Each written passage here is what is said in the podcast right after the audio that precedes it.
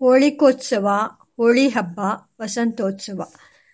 ಹೋಳಾಕ, ಹೋಳಿಕ, ಹೋಳಿ, ಪಾಲ್ಗುನಿಕ, ವಸಂತೋತ್ಸವ ಕಾಮನ ಹಬ್ಬ ಇತ್ಯಾದಿ ಹೆಸರುಗಳಿಂದ ಕರೆಯಲ್ಪಡುವ ಈ ಹಬ್ಬ ಭಾರತ ದೇಶದ ಎಲ್ಲ ಕಡೆಗಳಲ್ಲಿಯೂ ಆಚರಿಸಲ್ಪಡುವ ಒಂದು ಪ್ರಸಿದ್ಧವಾದ ಪರ್ವ. ಹಬ್ಬವನ್ನು ಆಚರಿಸುವ ದಿವಸ ಮತ್ತು ಆಚರಣೆಯ ವಿಧಾನಗಳಲ್ಲಿ ವ್ಯತ್ಯಾಸಗಳಿದ್ದರೂ ಆಚರಣೆ ಮಾತ್ರ ಇಡೀ ದೇಶದಲ್ಲಿ ಕಂಡುಬರುತ್ತದೆ. ಕೆಲವು ಕಡೆಗಳಲ್ಲಿ ವಸಂತ ಪಂಚಮಿ, ಮಾಘ ಶುಕ್ಲ ಇಂದ ಪ್ರಾರಂಭ ಮಾಡಿದರೂ ಫಾಲ್ಗುಣ ಪೂರ್ಣಿಮೆಯಂದೇ ಹಬ್ಬದ ವಿಶೇಷವಾದ ಆಚರಣೆ. ಸೌದಿಯ ರಾಶಿಯನ್ನು ಸುಡುವುದು, ಗುಲಾಬಿ ವರ್ಣದ ನೀರನ್ನು ಎರಚಾಡುವುದು, ಸಂತೋಷ ಸಂಭ್ರಮದ ಕುಣಿದಾಟ ಇತ್ಯಾದಿಗಳ ಸಾಮಾನ್ಯವಾಗಿ ಎಲ್ಲ ಕಡೆಗಳಲ್ಲೂ ಕಂಡುಬರುತ್ತವೆ. ವಂಗದೇಶದಲ್ಲಿ ಮಾತ್ರ ಅಂದು ಕೃಷ್ಣನಿಗೆ ಡೋಲೋತ್ಸವವನ್ನು ಮಾಡುವ ರೂಢಿಯೂ ಇದೆ. ಹಬ್ಬದ ಕಾಲ ನಿರ್ಣಯ ಪಾಲ್ಗುಣ ಪೂರ್ಣಿಮೆಯ ಹಬ್ಬ ಇದು.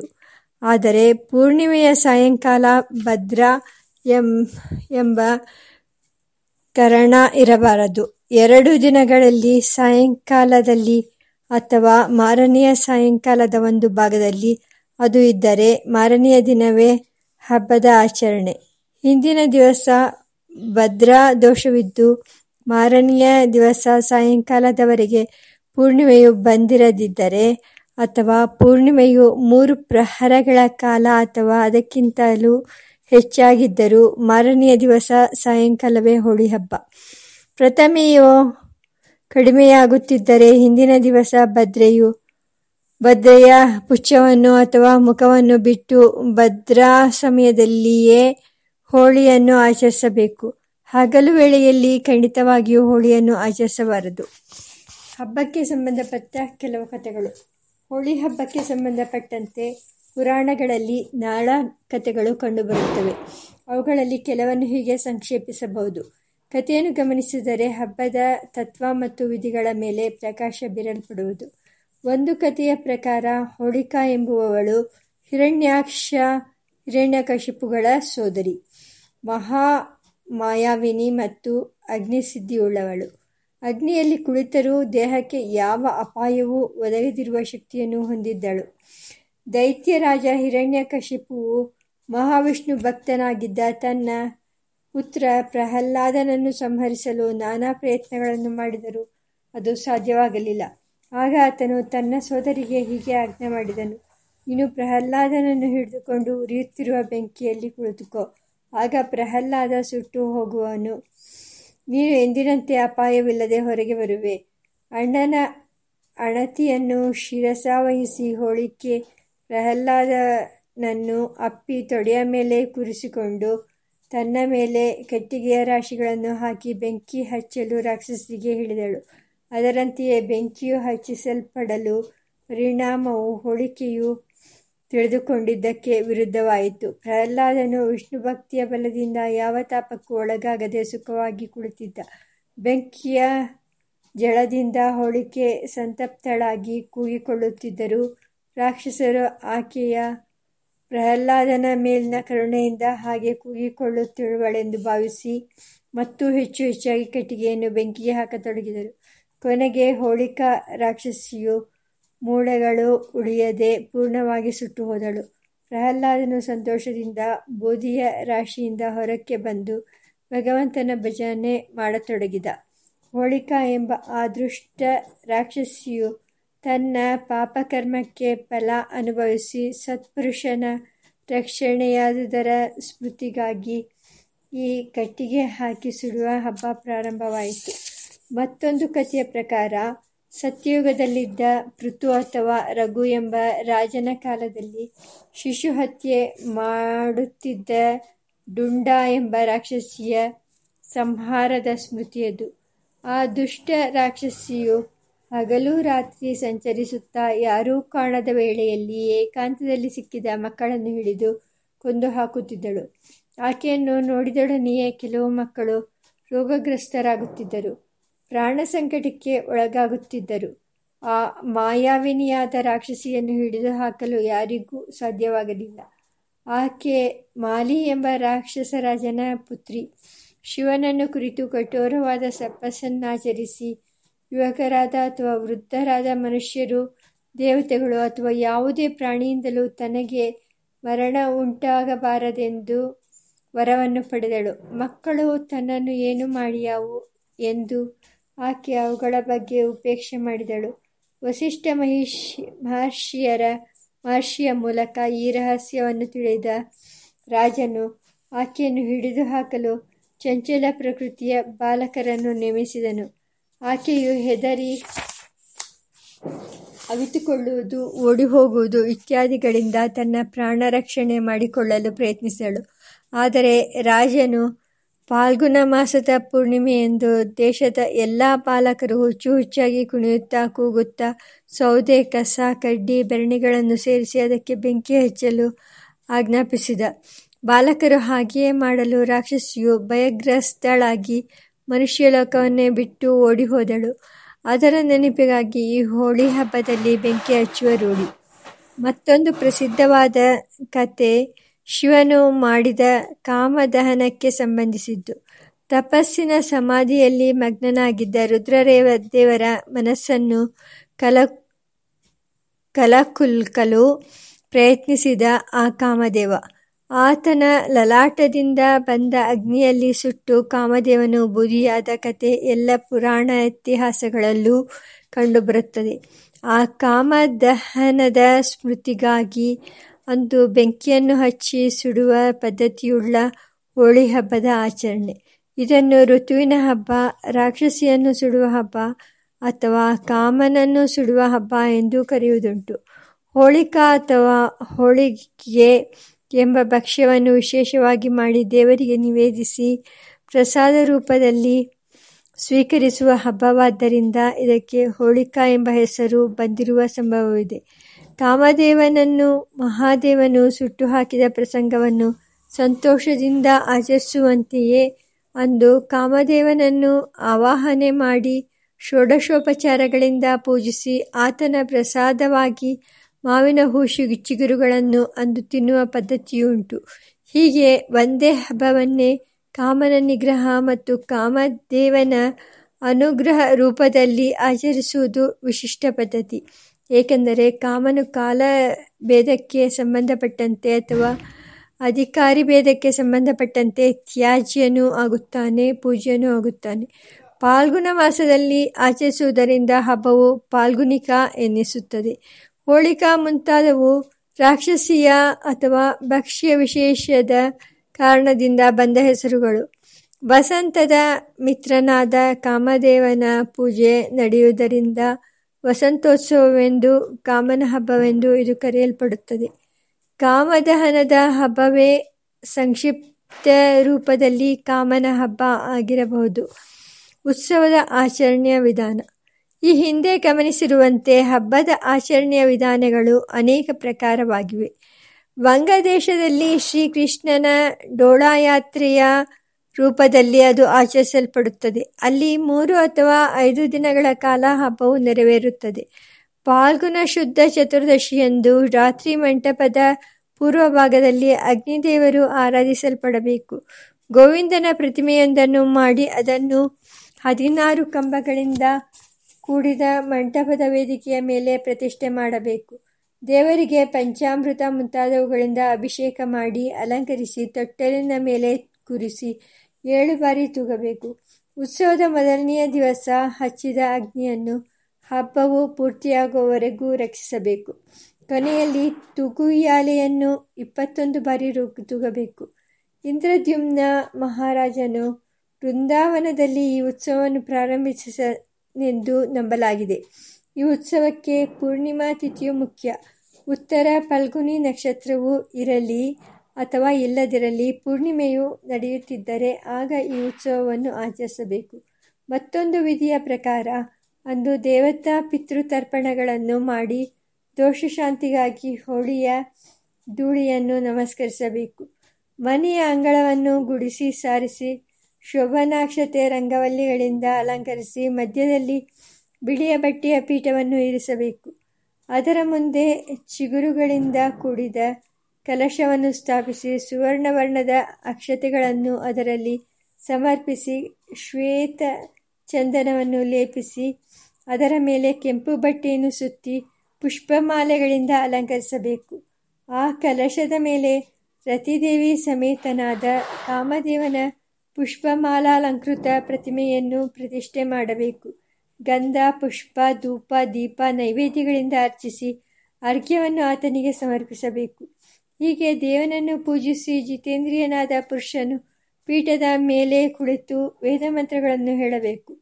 ಶುಭ ಲಕ್ಷಣಗಳಿಂದ ಕೂಡಿದ ಹೆಂಗಸರು ಕೆಂಪು ಮಣಿಗಳ ಭೂಷಣ ಬಳೆಗಳನ್ನು ಧರಿಸಿ ಚಂದನ ವೃಕ್ಷವನ್ನು ಪೂಜಿಸಬೇಕು. ಪುಷ್ಪಮಾಲೆ, ಮೊಸರು, ದೂರ್ವೆ, ಅಕ್ಷತೆಗಳನ್ನು ಅದಕ್ಕೆ ಸಮರ್ಪಿಸಿ ನಮಸ್ಕಾರ ಮಾಡಿದರೆ ಆಯಸ್ಸು, ಆರೋಗ್ಯ ವೃದ್ಧಿಯ ವೃದ್ಧಿಯಾಗುತ್ತದೆ.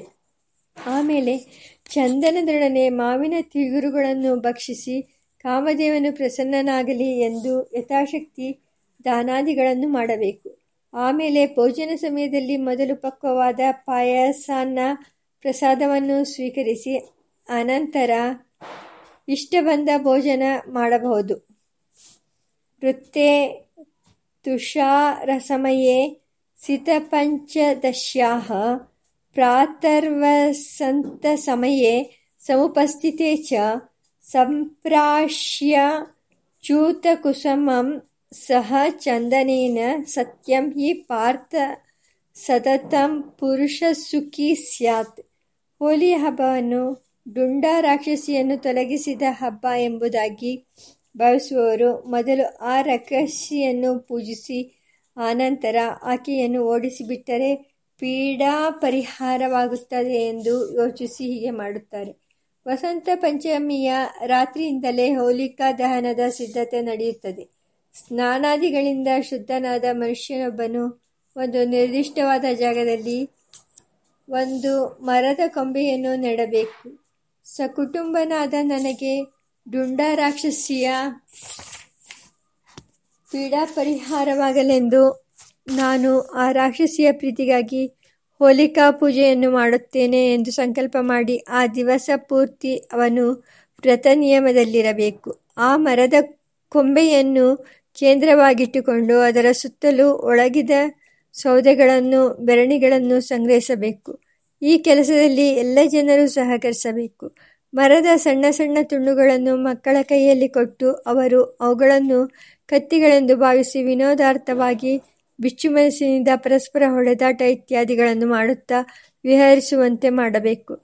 ಎಲೈ ಹೋಲಿಕೆಯೇ, ನೀನು ಉಂಟು ಮಾಡುತ್ತಿದ್ದ ರೋಗಗಳಿಗೆ ಹೆದರಿದ ಬಾಲಕರು ನಿನ್ನನ್ನು ಓಡಿಸಿಬಿಟ್ಟರು. ಆದುದರಿಂದ ನಾನು ನಿನ್ನನ್ನು ಪೂಜಿಸುತ್ತೇನೆ.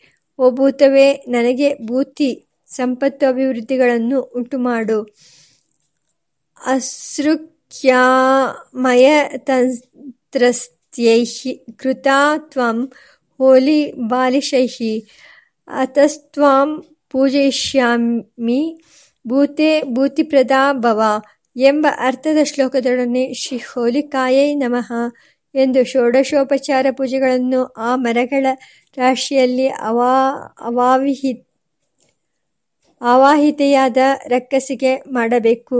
ಅದರ ಮೇಲೆ ಮಂತ್ರಪೂತವಾದ ಜಲವನ್ನು ಪ್ರೋಕ್ಷಿಸಿ, ಅನಂತರ ಸೌದೆಗಳನ್ನು ಅಲ್ಲಿ ರಾಶೀಕರಿಸಬೇಕು.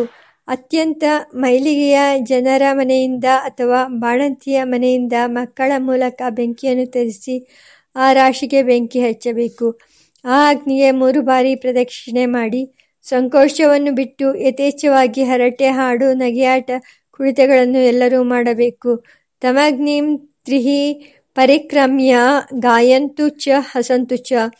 ಜಲ್ಪಂತು ಸ್ವೇಚ್ಛೆಯ ಲೋಕ ನಿಶ್ಯಂಕ ಯಸ್ಯ ಯನ್ಮತಂ. ಪಂಚಮಿಯಿಂದ ಆರಂಭಿಸಿ ಹತ್ತು ದಿವಸಗಳು ವಿನೋದಕ್ಕಾಗಿ ಕಳ್ಳತನದಿಂದ ಸಂಗ್ರಹಿಸಿದ ಸೌದೆಯಿಂದ ಹೋಲಿಕಾ ದಹನವನ್ನು ಮಾಡಬೇಕು. ಪೂರ್ಣಿಮೆಯಂದು ಅಗ್ನಿ ಪ್ರದೀಪನ ಗ್ರಾಮದ ಹೊರಗೆ ಅಥವಾ ಮಧ್ಯದಲ್ಲಿ ಈ ಕ್ರಿಯೆ ನಡೆಯಬೇಕು.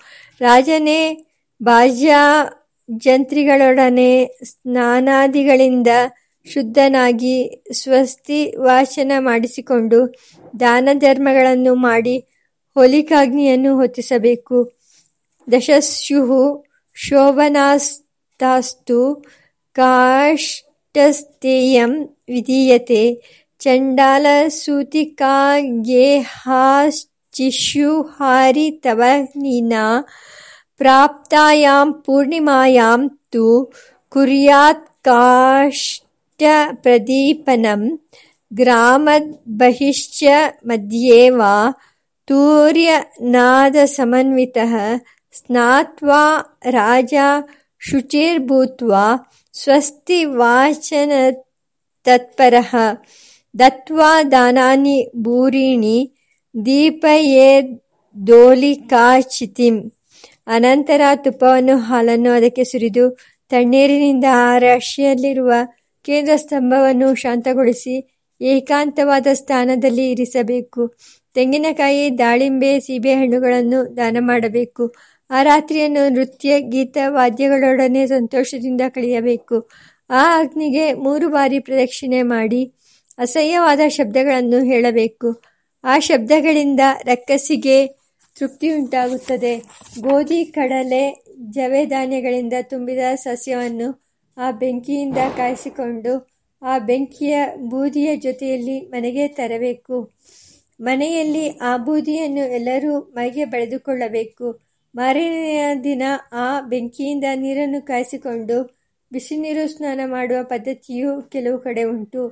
ಹೀಗೆ ರಾತ್ರಿ ಹೋಲಿಕೋತ್ಸವವನ್ನು ಆಚರಿಸಿದ ಬಳಿಕ ಮಾರನೆಯ ದಿನ ಪ್ರಾತಃ ಕಾಲ ಎಲ್ಲ ಜಾತಿಯ ಜನರು ಒಟ್ಟಿಗೆ ಸೇರಿ ಆಮೋದ ಪ್ರಮೋದ ಕ್ರೀಡಾ ವಿನೋದಗಳ ಸುಖವನ್ನು ಅನುಭವಿಸಬೇಕು.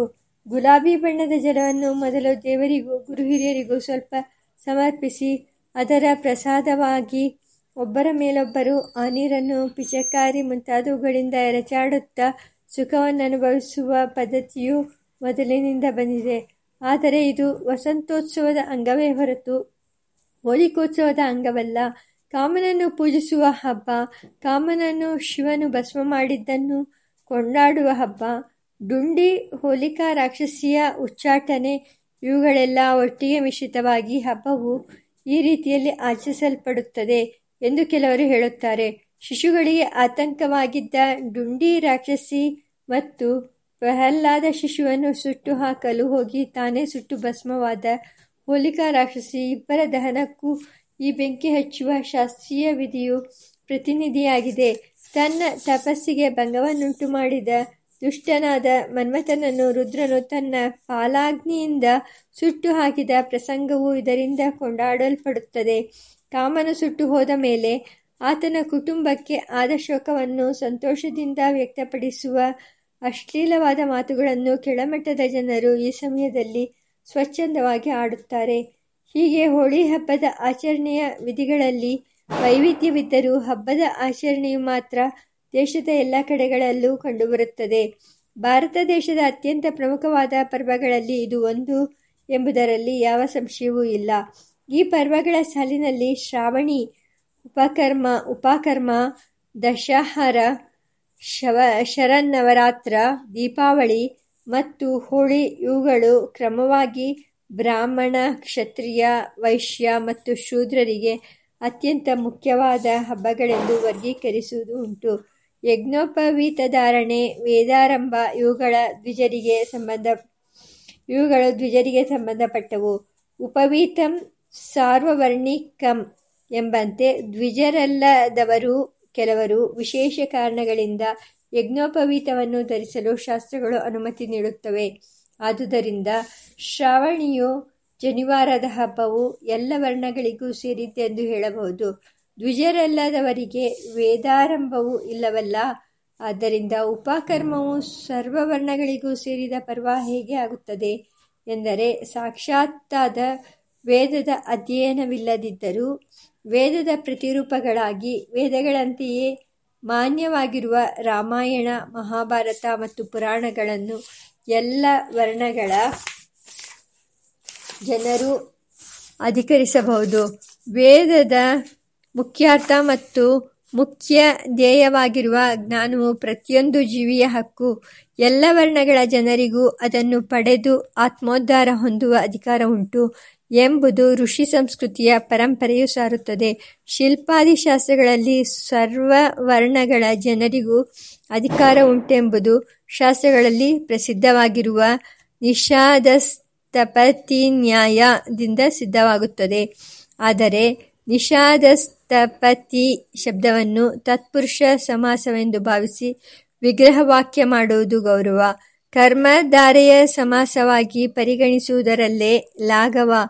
ಆದುದರಿಂದ ನಿಷಾದ ಜಾತಿಯ ತಪತಿಯಿಂದ ಯಜ್ಞ ಮಾಡಿಸಬೇಕು ಎಂಬುದೇ ಆ ವಾಕ್ಯದ ಸರಿಯಾದ ಅರ್ಥ.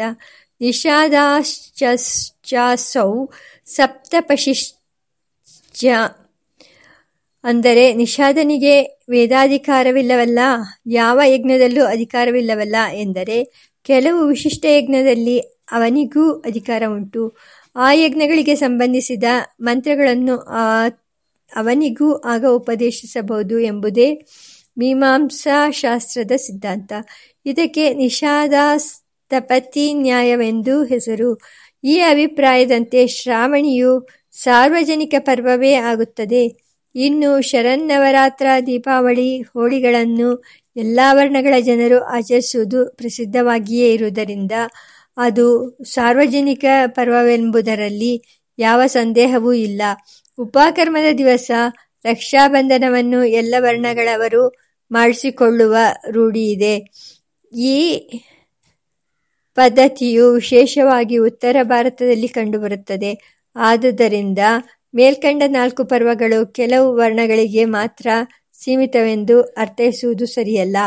ಆಯಾ ವರ್ಣಗಳವರಿಗೆ ಆಯಾ ಹಬ್ಬಗಳಲ್ಲಿ ವಿಶೇಷವಾದ ಅಭಿರುಚಿಯುಂಟೆಂದು ಸಾಮಾನ್ಯವಾದ ಅರ್ಥದಲ್ಲಿ ಹೇಳಬಹುದು.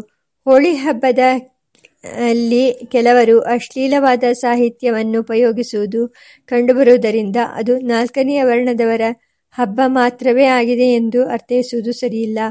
ತಮ್ಮ ತಮ್ಮ ಸಂಸ್ಕೃತಿಗೆ ತಕ್ಕಂತೆ ಎಲ್ಲರೂ ಆ ಪರ್ವವನ್ನು ಆಚರಿಸುವುದು ಶಾಸ್ತ್ರಸಮ್ಮತ. ಉತ್ತಮವಾದ ಸಂಸ್ಕೃತಿಯ ಆದರ್ಶಕ್ಕೆ ಎಲ್ಲರೂ ಹತ್ತುವುದು ಉತ್ತಮ ಕಲ್ಪವೆಂಬುದರಲ್ಲಿ ಸಂಶಯವಿಲ್ಲ. ನಿಷಾದಸ್ತಪತಿಯಿಂದ ಯಜ್ಞ ಮಾಡಿಸಬೇಕೆಂದು ಶಾಸ್ತ್ರವಿಧಿಯಿದೆ ನಿಷಾದನೆಂಬುವನು ಐದನೆಯ ವರ್ಣಕ್ಕೆ ಸೇರಿದವನು. ಅವನಿಗೆ ಯಜ್ಞದಲ್ಲಿ ಹೇಗೆ ಅಧಿಕಾರ? ಎಂದರೆ, ನಿಷಾದ ಜಾತಿಯ ರಾಜನನ್ನು ಆಶ್ರಯಿಸಿರುವ ದ್ವಿಜನಾದ ಸ್ಥಪತಿಗೆ ನಿಷಾದ ಸ್ಥಪತಿ ಎಂದು ಹೇಳಸರು. ನಿಷಾದಸ್ಯ ಸ್ಥಪತಿ ಎಂದು ತತ್ಪುರುಷ ಸಮಾಸ. ಅಂಥವನಿಂದಲೇ ಯಜ್ಞ ಮಾಡಿಸಬೇಕು. ಸ್ಥಪತಿ ಎಂದರೆ ಶಿಲ್ಪಿ. ಪಂಚಮ ವರ್ಣದವನಿಗೆ ಯಾವ ಯಜ್ಞದಲ್ಲಿಯೂ ಅಧಿಕಾರವಿಲ್ಲ ಎಂಬುದು ಪೂರ್ವಪಕ್ಷ. ಹೀಗೆ ಹೋಳಿ ಹಬ್ಬದ ಆಚರಣೆಯ ವಿಧಿಗಳ ವೈವಿಧ್ಯವನ್ನು ಗಮನಿಸಿಯಾಯಿತು. ಈ ಪರ್ವಕ್ಕೆ ಸಂಬಂಧಪಟ್ಟ ಕೆಲವು ಮುಖ್ಯ ವಿಷಯಗಳನ್ನು ಇನ್ನು ಮುಂದೆ ಪ್ರಶ್ನೋತ್ತರ ರೂಪದಲ್ಲಿ ಮನವರಿಕೆ ಮಾಡಿಕೊಳ್ಳುತ್ತೇವೆ. ಮೇಲ್ಕಂಡ ಹಬ್ಬವನ್ನು ಶ್ರೀಕೃಷ್ಣನ ಡೋಲಾ ಪೂಜೆಯ ರೂಪದಲ್ಲಿ ಕೆಲವರು ಆಚರಿಸುತ್ತಾರೆ. ಕಾಮದೇವನ ಆರಾಧನೆಯ ರೂಪದಲ್ಲಿ ಕೆಲವರು ಆಚರಿಸುತ್ತಾರೆ. ಕಾಮದಹನ ಮಾಡಿದ ಶಿವಪೂಜೆ ಎಂದು ಭಾವಿಸುವವರು ಇದ್ದಾರೆ. ಡುಂಡಿ ರಾಕ್ಷಸಿಯ ಅಥವಾ ಹೋಳಿಕಾ ರಾಕ್ಷಸಿಯ ಗರ್ವಭಂಜನ ದಿವಸವೆಂದು ಭಾವಿಸಿ ಹಬ್ಬವನ್ನು ಆಚರಿಸುವುದು ಉಂಟು. ಇವೆಲ್ಲ ವಿರುದ್ಧ ಸಂಸ್ಕೃತಿಗಳ ವಿಚಿತ್ರವಾದ ಮಿಶ್ರಣದ ಉದಾಹರಣೆಯಲ್ಲವೇ. ಇದರಲ್ಲಿ ವಿಭಿನ್ನ ಸಂಸ್ಕೃತಿಗಳ ಕಲಬೆರಕೆಯೂ ಕಿಂಚಿತ್ತೂ ಇಲ್ಲ. ಒಂದೇ ದಿನದಲ್ಲಿ ಎರಡು ಅತಿ ಮುಖ್ಯವಾದ ಘಟನೆಗಳು ನಡೆದಾಗ ಅವರೆಡನ್ನು ಆ ಒಂದೇ ದಿವಸದಲ್ಲೇ ಕೊಂಡಾಡಿ ಉತ್ಸವವನ್ನು ಆಚರಿಸುವುದರಲ್ಲಿ ಯಾವ ದೋಷವೂ ಇಲ್ಲ. ಈ ಉದಾಹರಣೆಯಲ್ಲಿ ಮನ್ಮಥನ ದಹನ ಮತ್ತು ಹೋಳಿಕಾ ರಾಕ್ಷಸಿಯ ದಹನ ಇವೆರಡು ಒಂದೇ ದಿವಸದಲ್ಲಿ ನಡೆದ ಎರಡು ಘಟನೆಗಳೆಂದು ಭಾವಿಸಿ ಅವೆರಡು ಸಂತೋಷ ಸಮಾರಂಭಗಳನ್ನು ಒಂದೇ ಹಬ್ಬದ ಅಂಶವಾಗಿ ಆಚರಿಸುತ್ತಾರೆ. ಇಲ್ಲಿ ವಿಭಿನ್ನ ಸಂಸ್ಕೃತಿಗಳ ಮಿಶ್ರಣವೇನೂ ಇಲ್ಲ. ದುಷ್ಟನಾದ ಮನ್ವತನ ದಹನ ಮತ್ತು ಭಗವದ್ಭಕ್ತರಿಗೆ ಕೆಡುಕು ಮಾಡಲು ಬಯಸಿದ ದುಷ್ಟರಾಕ್ಷಸಿ ಹೋಳಿಕೆಯ ದಹನ ಇವೆರಡೂ ಸಜ್ಜನರಿಗೆ ಸಮ್ಮತವಾದುದೇ ಆಗಿವೆ. ವಾಸ್ತವವಾಗಿ ಈ ಎರಡು ಘಟನೆಗಳು ಐತಿಹಾಸಿಕ ಸತ್ಯವೆಂದು ಭಾವಿಸುವುದಕ್ಕಿಂತ ತಾತ್ವಿಕವಾದ ಘಟನೆಗಳೆಂದು ಸಂಭಾವನೆ ಮಾಡುವುದರಲ್ಲಿ ಹೆಚ್ಚು ಔಚಿತ್ಯ ಲಾಭಗಳಿವೆ. ಕಾಮದಹನ ಮತ್ತು ಹೋಳಿಕಾ ರಾಕ್ಷಸಿಯ ದಹನಗಳಲ್ಲಿ ಯಾವ ತಾತ್ವಿಕವಾದ ಅರ್ಥವಿದೆ. ಕಾಮನು ಭಗವಂತನ ಧ್ಯಾನ ಸಮಾಧಿಗೆ ಭಂಗವನ್ನು ತರುವ ದುಷ್ಟವಾದ ವಿಕಾರ. ಮನಸ್ಸನ್ನು ಮಥನ ಮಾಡುವುದರಿಂದ ಅದನ್ನು ಮನ್ಮತ್ತ ಎಂದು ಕರೆಯುತ್ತಾರೆ. ಮನ ಮಸ್ನಾತಿ ಇತಿ ಮನ್ಮತಃ. ಅದು ಯೋಗಿಗಳಿಗೆ ಮತ್ತು ಗಂಭೀರವಾದ ಕಾರ್ಯ ಮಾಡುವ ಎಲ್ಲ ಸಜ್ಜನರಿಗೆ ಪ್ರತಿಬಂಧಕವಾದ ಮಹಾಶತ್ರು. ಇದು ಕಾಮ, ಇದೇ ಕ್ರೋಧ ರೂಪವನ್ನು ತಡೆಯುತ್ತದೆ. ಇದು ರಜೋಗುಣದಿಂದ ಉಂಟಾಗುವುದು. ಎಷ್ಟು ಆಹಾರ ತಿಂದರೂ ತೃಪ್ತಿಪಡುವುದಿಲ್ಲ ಮಹಾಪಾಪಿಷ್ಟವಾದುದು ಇದನ್ನು ವೈರಿ ಎಂದು ತಿಳಿ. ಕಾಮ ಏಷಃ ಕ್ರೋಧವೇಷಃ ರಜೋಗುಣ ಸಮುದ್ಭವ ಮಹಾಶನೋ ಮಹಾಪಾಪ್ನ ವಿದ್ಯೇನಮಿಹ ವೈರಿಣಂ ಎಂದು ಶ್ರೀಗೀತೆಯಲ್ಲಿ ಪರಮಾತ್ಮನು ದುಷ್ಟ ಪದಾರ್ಥ ಕಾಮವನ್ನು ತೆಗಳಿರುವುದು ಸ್ಪಷ್ಟವಾಗಿದೆ. ತ್ರಿಗುಣಾತೀತನಾದ ಮಹಾದೇವನು ಈ ದುಷ್ಟ ಶತ್ರುವನ್ನು ಸುಟ್ಟು ಹಾಕಿ ಮಹಾಯೋಗೀಶ್ವರನಾಗಿದ್ದಾನೆ. ಆತನ ಅನುಗ್ರಹವನ್ನು ಪ್ರಾರ್ಥಿಸಿ ಸರ್ವರು ಆ ಶತ್ರು ನಿಗ್ರಹಕ್ಕೆ ಪ್ರಯತ್ನಿಸಬೇಕು ಎಂಬುದು ಸಜ್ಜನರ ನೀತಿ. ಮಹಾಯೋಗೀಶ್ವರನ ದುಷ್ಟ ಶತ್ರು ಸಂಹಾರವನ್ನು ಕೊಂಡಾಡುತ್ತಾ, ಅದರಿಂದ ಸ್ಫೂರ್ತಿಯನ್ನು ಪಡೆಯುವುದು ಕಾಮದಹನದ ತಾತ್ವಿಕವಾದ ಅರ್ಥ. ಪ್ರಹ್ಲಾದನು ನಿಶ್ಚಲವಾದ ವಿಷ್ಣು ಭಕ್ತಿಯ ಪ್ರತಿನಿಧಿಯೇ ಆಗಿದ್ದಾನೆ. ಅಂಥ ಭಗವದ್ಭಕ್ತಿಯ ಫಲವು ಪರಿಪೂರ್ಣವಾದ ಮತ್ತು ಪ್ರಕೃಷ್ಟವಾದ ಆನಂದವೇ ಆಗಿರುವುದರಿಂದ ಅವನಿಗೆ ಪ್ರಹ್ಲಾದ ಎಂಬ ನಾಮಧೇಯವು ಅನ್ವರ್ಥವಾಗಿದೆ. ಹೋಳಿಕೆ ಎಂಬುದು ಅಂಥ ಭಕ್ತಿಯೋಗಕ್ಕೆ ಭಂಗವನ್ನು ತರುವ ಭೀಕರವಾದ ದುಷ್ಟಶಕ್ತಿ. ಅದು ಸಾಮಾನ್ಯ ಭಕ್ತರಿಗೆ ಭಂಗವನ್ನು ತರುತ್ತದೆ. ಆದರೆ ಭಕ್ತಿಯ ಪರಾಕಷ್ಟೆಯಲ್ಲಿರುವ ಪ್ರಹ್ಲಾದನಂತವರನ್ನು ಭಂಗಪಡಿಸಲು ಹೋದಾಗ ಭಾಗವತ ಅಪಚಾರದ ಪಾಪದಿಂದ ತಾನೇ ಸುಟ್ಟು ಹೋಗುತ್ತದೆ. ಹೀಗೆ ಭಗವದ್ಭಕ್ತಿಯ ಮಹಿಮೆಯನ್ನು ಭಾಗವತಾಪಚಾರದಿಂದ ಉಂಟಾಗುವ ಹಾನಿಯನ್ನು ಹೃದಯಂಗಮವಾಗಿ ಹೋಳಿಕಾ ದಹನದ ವಿಧಿಯು ನಮಗೆ ಮನವರಿಕೆ ಮಾಡಿಕೊಡುತ್ತದೆ. ಕಾಮವು ಅತ್ಯಂತ ದುಷ್ಟವೂ, ನಿಗ್ರಹಿಸಲು ಅತಿ ಕಷ್ಟ ಸಾಧ್ಯವೂ ಆಗಿರುವ ಶತ್ರು ಎಂದು ಜ್ಞಾನಿಗಳು ಹೇಳುತ್ತಾರೆ. ಅಂಥ ಶತ್ರುವನ್ನು ತನ್ನ ಯೋಗಬಲದಿಂದ ನಿಗ್ರಹಿಸಿದ ಮಹಾದೇವನ ಮಹಾಮಹಿಮೆಯನ್ನು ಕೊಂಡಾಡುತ್ತಾ, ಅದರಿಂದ ಸ್ಫೂರ್ತಿಯನ್ನು ಪಡೆಯುವುದಕ್ಕಾಗಿ ಈ ಹಬ್ಬದಲ್ಲಿ ಕಾಮದ ಕಟ್ಟಿಗೆಗಳ ರಾಶಿಗೆ ಬೆಂಕಿ ಹಚ್ಚಿ ಸುಟ್ಟು ಹಾಕುವ ಪದ್ಧತಿ ಅರ್ಥಪೂರ್ಣವಾಗಿದೆ, ಪ್ರಭಾವಪೂರ್ಣವಾಗಿದೆ. ಕಾಮವು ಕೆಟ್ಟ ಪದಾರ್ಥವಾದುದರಿಂದ ಅದನ್ನು ತೆಗಳುವುದು ಸರಿಯಿರಬಹುದು. ಆದರೆ ಅದೇ ದಿವಸದಲ್ಲಿಯೇ ಕಾಮದೇವನನ್ನು ಪೂಜಿಸುವ ಪದ್ಧತಿಯು ಏಕೆ ಬಂದಿತು? ಕಾಮನು ತಿರಸ್ಕಾರಕ್ಕೆ ಯೋಗ್ಯನೇ ಅಥವಾ ಪೂಜೆಗೆ ಯೋಗ್ಯನೇ ಎಂಬ ವಿಷಯದಲ್ಲಿ ಋಷಿಗಳಿಗೆ ಸಂಶಯವಿತ್ತೆ? ಅಥವಾ ಅವನನ್ನು ತಿರಸ್ಕರಿಸುವ ಮತ ಮತ್ತು ಪುರಸ್ಕರಿಸುವ ಮತ ಇವೆರಡರ ಸಮನ್ವಯವೂ ಈ ಹಬ್ಬದಲ್ಲಿದೆಯೇ? ಹಾಗೂ ಅಲ್ಲದೆ ಒಬ್ಬನೇ ಕೆಲವೊಮ್ಮೆ ಪೂಜ್ಯನು ಕೆಲವೊಮ್ಮೆ ತಿರಸ್ಕಾರ್ಯನೂ ಆಗುತ್ತಾನೆಯೇ ಒಬ್ಬನೇ ಕಾಮದೇವನೇ, ಕೆಲವೊಮ್ಮೆ ತ್ಯಾಜ್ಯನಾಗುತ್ತಾನೆ ಮತ್ತು ಕೆಲವೊಮ್ಮೆ ಪೂಜ್ಯನಾಗುತ್ತಾನೆ. ಶ್ರೀ ಭಗವದ್ಗೀತೆಯಲ್ಲಿ ಕಾಮವನ್ನು ಕುರಿತಾಗಿ ಮಹಾಪಾಪಿ, ಮಹಾವೈರಿ ಎಂದು ನಿಂದಾವಾಕ್ಯಗಳು ಇವೆ. ಮಹಾಶನೋ ಮಹಾಪಾಪ್ನ ವಿದ್ಯೇನಮಿಹ ವೈರಿಣಂ. ಹಾಗೆಯೇ ಧರ್ಮಕ್ಕೆ ವಿರೋಧವಿಲ್ಲದ ಕಾಮವು ಶ್ರೀ ಭಗವಂತನಿಗೆ ಪ್ರಿಯವಾದ ರೂಪವೆಂದು ಅದೇ ಶ್ರೀ ಗೀತಾಶಾಸ್ತ್ರವೇ ಘೋಷಣೆ ಮಾಡುತ್ತದೆ. ಧರ್ಮ ವಿರುದ್ಧೋ ಭೂತೇಶು ಕಾಮೋಟಿಸ್ಮಿ ಭರತಶ್ರವ. ಒಂದೇ ಪದಾರ್ಥವನ್ನು ಅನಿಷ್ಟನೆಂದು, ಇಷ್ಟನೆಂದು ಕರೆಯುವ ಗೊಂದಲವು ಗೀತಾಚಾರ್ಯನಿಗೂ ಇರಬಾರದೇಕೆ? ಗೀತಾಚಾರ್ಯನಲ್ಲಿ ಭ್ರಮೆ, ಸಂಶಯ, ವಿಪರ್ಯಯ, ಗೊಂದಲ ಇತ್ಯಾದಿ ಯಾವುದರ ಸೋಂಕು ಇಲ್ಲ. ಅಂಥ ದೋಷಗಳನ್ನು ಪರಿಹರಿಸುವುದಕ್ಕಾಗಿಯೇ ಅವನು ಉಪದೇಶ ಮಾಡಿರುವುದು. ಹೇಗೂ ಒಂದೇ ವಸ್ತುವೇ ತ್ಯಾಜ್ಯ, ಪೂಜ್ಯ ಎಂದು ಒಬ್ಬನಿಂದಲೇ ವರ್ಣಿಸಲ್ಪಡುವುದು ವಿರೋಧವೇ ತಾನೇ. ಗೀತೆಯ ಉಪದೇಶದಲ್ಲಿ ಅಂಥ ವಿರೋಧವೇನೂ ಇಲ್ಲ. ಒಬ್ಬನೇ ಕೆಲವು ಸಮಯಗಳಲ್ಲಿ ತಿರಸ್ಕಾರ್ಯನಾಗಿ ಮತ್ತು ಕೆಲವು ಕಾಲಗಳಲ್ಲಿ ಆದರಣೀಯನಾಗಿ ಕಂಡುಬರುವ ಸನ್ನಿವೇಶಗಳು ಪ್ರಕೃತಿಯಲ್ಲಿ ಉಂಟು. ಪ್ರಕೃತದಲ್ಲಿ ತಪಸ್ಸು, ಧ್ಯಾನ, ಸಂಯಮ ಮತ್ತು ಶಿಸ್ತುಗಳಿಗೆ ವಿರೋಧವಾಗಿ ಕೆಲಸ ಮಾಡಿದಾಗ ಕಾಮವು ತ್ಯಾಜ್ಯವಾಗುತ್ತದೆ. ಆದರೆ ಧರ್ಮವೃದ್ಧಿಗೆ ಕಾರಣವಾದಾಗ ಅದು ಪೂಜ್ಯವಾಗುತ್ತದೆ. ಭಗವದ್ ವಿಷಯಕವಾದ ಕಾಮವು ಜ್ಞಾನ ಸಮಾಧಿಗೆ ಕಾರಣವಾಗಬಹುದೆಂಬುದಕ್ಕೆ ಶ್ರೀಮದ್ ಭಾಗವತದಲ್ಲಿ ವರ್ಣಿಸಲ್ಪಟ್ಟಿರುವ ಗೋಪಿಕಾ ಸ್ತ್ರೀಯರ ಮತ್ತು ಆಂಡಾಳ್ ಅಕ್ಕಮಹಾದೇವಿ, ಮೀರಾದೇವಿ ಮುಂತಾದವರು ಉದಾಹರಣೆಗಳು. ಕಾಮವು ಸಂದರ್ಭ ಸನ್ನಿವೇಶಗಳಿಗೆ ಅನುಗುಣವಾಗಿ ಒಬ್ಬನಿಗೆ ತ್ಯಾಜ್ಯ, ಪೂಜ್ಯ ಎರಡೂ ಆಗಬಹುದೆಂಬುದನ್ನು ನಮ್ಮ ರಾಷ್ಟ್ರಕವಿ ಕಾಳಿದಾಸನು ಕುಮಾರ ಸಂಭವದಲ್ಲಿ ಸುಂದರವಾಗಿ ದೃಷ್ಟಾಂತಪೂರ್ವಕವಾಗಿ ಮನವರಿಕೆ ಮಾಡಿಕೊಡುತ್ತಾನೆ. ಮನ್ಮಥನು ತನ್ನ ತಪಸ್ಸಮಾಧಿಗೆ ಭಂಗವನ್ನು ತರಲು ಪ್ರಯತ್ನಿಸಿದಾಗ ಶಿವನು ಆತನನ್ನು ಸುಟ್ಟುಬೂದು ಮಾಡಿದ. ಆದರೆ ತಾನು ಮಧುವಣಿಗನಾಗಿ ಪಾರ್ವತೀದೇವಿಯೊಡನೆ ಹಸಮಣಿಯ ಮೇಲೆ ಕುಳಿತಾಗ ಅದೇ ಶಿವನೇ, ಕಾಮದೇವನ ಬಾಣಗಳ ಪ್ರಯೋಗವನ್ನು ಸ್ವಾಗತಿಸಿದ ಎಂದು ಮಹಾಕವಿಯು ನಿರೂಪಿಸುತ್ತಾನೆ. ತಪ ಪರಾಮರ್ಶ ವಿವೃದ್ಧ ಮನ್ಯೋ ಕೃಷಾನುಹು ಕಿಲ ನಿಷ್ಪಪಾತ. ತಾವತ್ಸವನಿರ್ಭವನೇತ್ರ ಜನ್ಮ ಭಸ್ಮಾವಶೇಷಂ ಮದನಂ ಚಕಾರ. ತಸ್ಯಾನುಮೇನೆ ಭಗವನ್ವಿಮನ್ಯುಃ ವ್ಯಾಪಾರಮಾತ್ಮನ್ಯಪಿ ಸಾಯಕಾನಾಂ.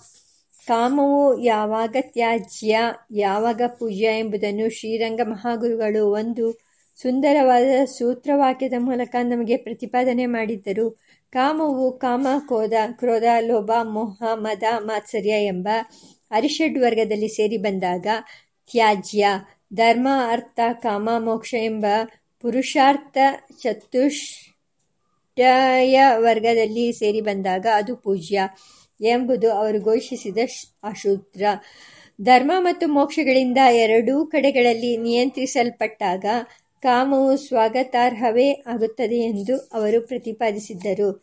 ಪ್ರಕೃತ ಪರ್ವದಲ್ಲಿ ಕಾಮವನ್ನು ಪೂಜಿಸುವುದು ಮತ್ತು ಸುಟ್ಟು ಹಾಕುವುದು ಎರಡು ಧರ್ಮಸಮ್ಮತವೇ ಆಗಿದೆ. ಆತನು ಧರ್ಮಕ್ಕೆ ಅನುಕೂಲವಾಗಿ ಬಂದಾಗ ಅರ್ಥಿಗಳು ಆತನನ್ನು ಆರಾಧಿಸಬೇಕು.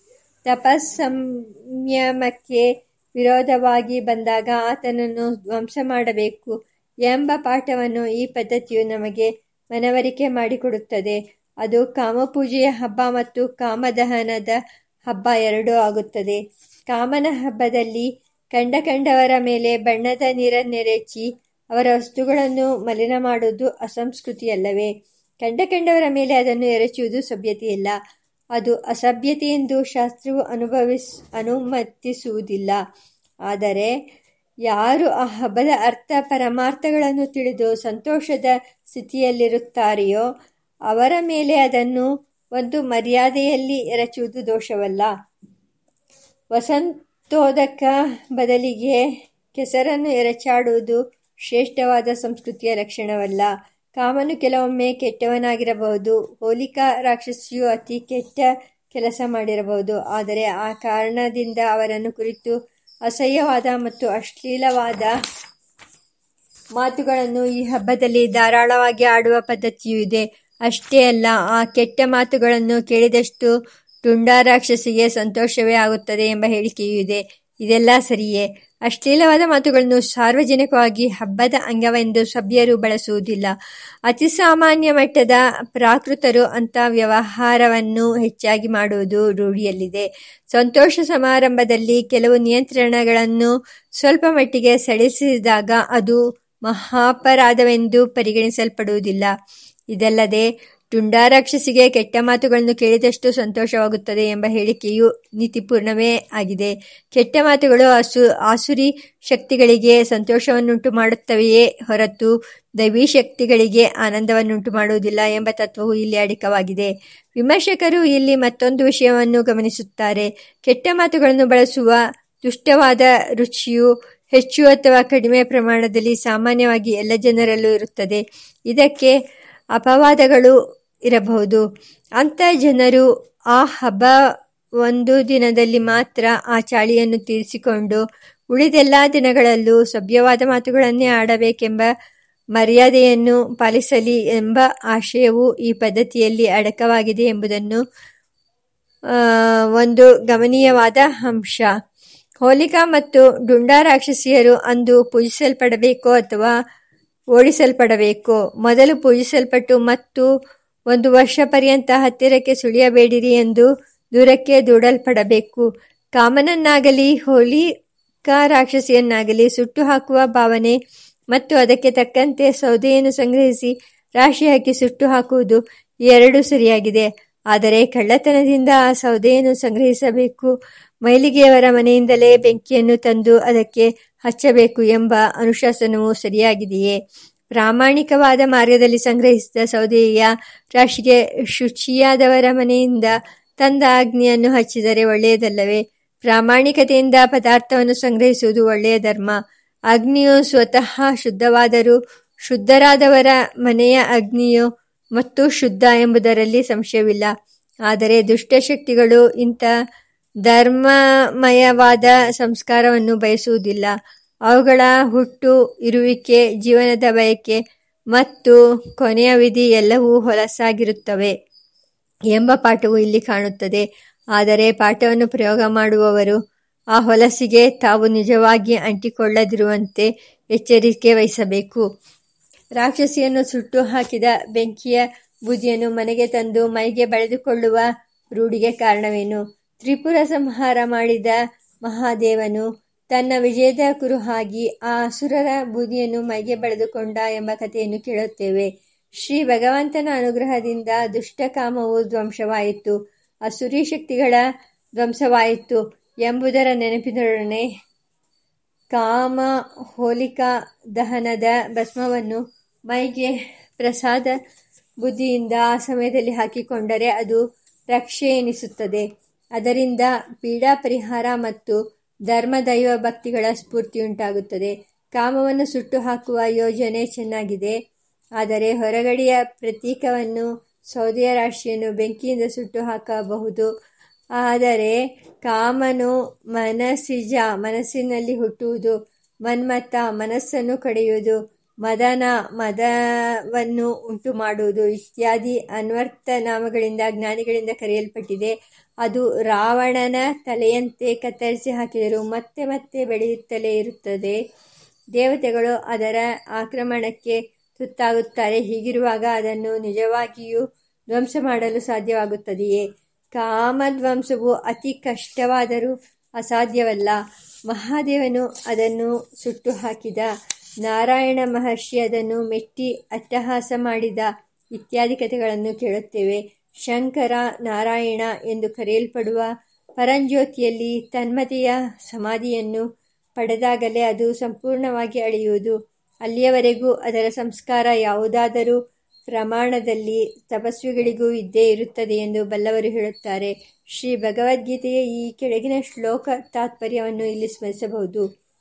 ದೇಹಿಯು ಆಹಾರ ವಿಷಯಗಳನ್ನು ಸ್ವೀಕರಿಸದೇ ಇದ್ದರೆ ಆ ಇಂದ್ರಿಯ ವಿಷಯಗಳು ಹಿಂದಿರುಗುತ್ತವೆ. ಆದರೆ ರಸ ರಾಗವು ಮಾತ್ರ ಅಷ್ಟರಿಂದ ಹೋಗುವುದಿಲ್ಲ. ಪರಬ್ರಹ್ಮನನ್ನು ಸಾಕ್ಷಾತ್ಕರಿಸಿದಾಗ ಆ ರಸ ರಾಗವು ಹೊರಟು ಹೋಗುತ್ತದೆ. ವಿಷಯ ವಿನಿವರ್ತಂತೆ ನಿರಾಹಾರಸ್ಯ ದೇಹಿನಃ. ರಸವರ್ಜಂ ರಸೋಪ್ಯಸ್ಯ ಪರಂ ದೃಷ್ಟ ನಿವರ್ತತೆ. ಏಕ್ ಉದಾಹರಣೆಗೆ ಏಕಾದಶಿಯ ದಿವಸ ಭಗವದ್ ಧ್ಯಾನ ಸಮಾಧಿಯ ರಸದಲ್ಲಿರದೆ ಹೊರಗಿನ ಆಹಾರವನ್ನು ಸ್ವೀಕರಿಸದೇ ಇದ್ದರೂ ಮನಸ್ಸು ದ್ವಾದಶಿಯ ಪಾರಾಯಣೆಯಲ್ಲಿ ಯಾವ ಯಾವ ಭಕ್ಷ್ಯಭೋಜ್ಯ, ಚೋಷ್ಯ, ಲೇಹ್ಯ ಪಾನೀಯಗಳನ್ನು ಸ್ವೀಕರಿಸೋಣವೆಂಬ ರಸರಾಗದಿಂದ ತುಂಬಿರಬಹುದು. ಭಗವದ್ ಧ್ಯಾನ ಸಮಾಧಿಯಲ್ಲಿ ಮುಳುಗಿದರೆ ಆ ಜ್ಞಾನಾಗ್ನಿಯಲ್ಲಿ ಆ ಈ ಅನಿಷ್ಟವಾದ ರಸವು ಶೋಷಿಸಿ ಹೋಗುತ್ತದೆ. ಸಾತ್ವಿಕವಾದ ಆಹಾರ ಸತ್ಸಹವಾಸ ಸಚ್ಚಿಂತನ ಮುಂತಾದ ಉಪಾಯಗಳಿಂದ ದುಷ್ಟವಾದ ಕಾಮವನ್ನು ದುರ್ಬಲಗೊಳಿಸುತ್ತಿದ್ದು ಪರಮಾತ್ಮ ಸಮಾಧಿಯನ್ನು ಪಡೆದಾಗ ಅದು ನಿಶ್ಚೇ ನಿಶೇಷವಾಗಿ ಶೋಷಿಸಿ ಹೋಗುತ್ತದೆ. ಶ್ರೀರಾಮನು ರಾವಣನ ತಲೆಗಳನ್ನು ಕತ್ತರಿಸುತ್ತಿದ್ದರೂ ಮಾವು ಮತ್ತೆ ಮತ್ತೆ ಮಳೆಯುತ್ತಿದ್ದವು. ಆದರೆ ಅವನು ಕಡೆಗೆ ರಾಕ್ಷಸನ ಹೃದಯಕ್ಕೆ ಬ್ರಹ್ಮಾಸ್ತ್ರವನ್ನು ಪ್ರಯೋಗಿಸಿದಾಗ ರಾವಣ ಸಂಹಾರ ಆಗಲಿಲ್ಲವೇ? ಅಂತೆಯೇ ಕಾಮಕ್ಕೆ ಮೂಲವಾದ ಜ್ಞಾನಕ್ಕೆ ಪರಬ್ರಹ್ಮಾಸ್ತ್ರದ ಪ್ರಯೋಗವಾದಾಗ ಅದು ಧ್ವಂಸ ಹೊಂದುತ್ತದೆ. ಇದು ಅತಿ ಕಷ್ಟದಿಂದ ಸಾಧ್ಯವಾದರೂ ತಪಸ್ಸಮಾಧಿಯ ಪರಿಪಾಕದಲ್ಲಿ ಸಾಧ್ಯವಾಗಿದೆಯೇ ಆಗುತ್ತದೆ. ಇದು ಸಮಾಧಿಯ ವಿಷಯವಾಯಿತು. ಆದರೆ ವ್ಯಾವಹಾರಿಕವಾದ ಜೀವನದಲ್ಲಿ ಆತ್ಮಕಲ್ಯಾಣ ಮತ್ತು ಲೋಕ ಕಲ್ಯಾಣಗಳಿಗೆ ಪೋಷಕವಾದ ಕಾಮನೆಗಳನ್ನು ಇಟ್ಟುಕೊಳ್ಳುವುದು ಶ್ರೇಷ್ಠವೇ ಆಗಿದೆ. ಆದರೂ ಲೋಕ ಸಂಗ್ರಹದ ಕಾಮನೆಗಳು ಒಂದು ಮರ್ಯಾದೆಯಲ್ಲಿದ್ದು ಆತ್ಮಕಾಮದಲ್ಲಿಯೇ ಲಯಗೊಳ್ಳಬೇಕು.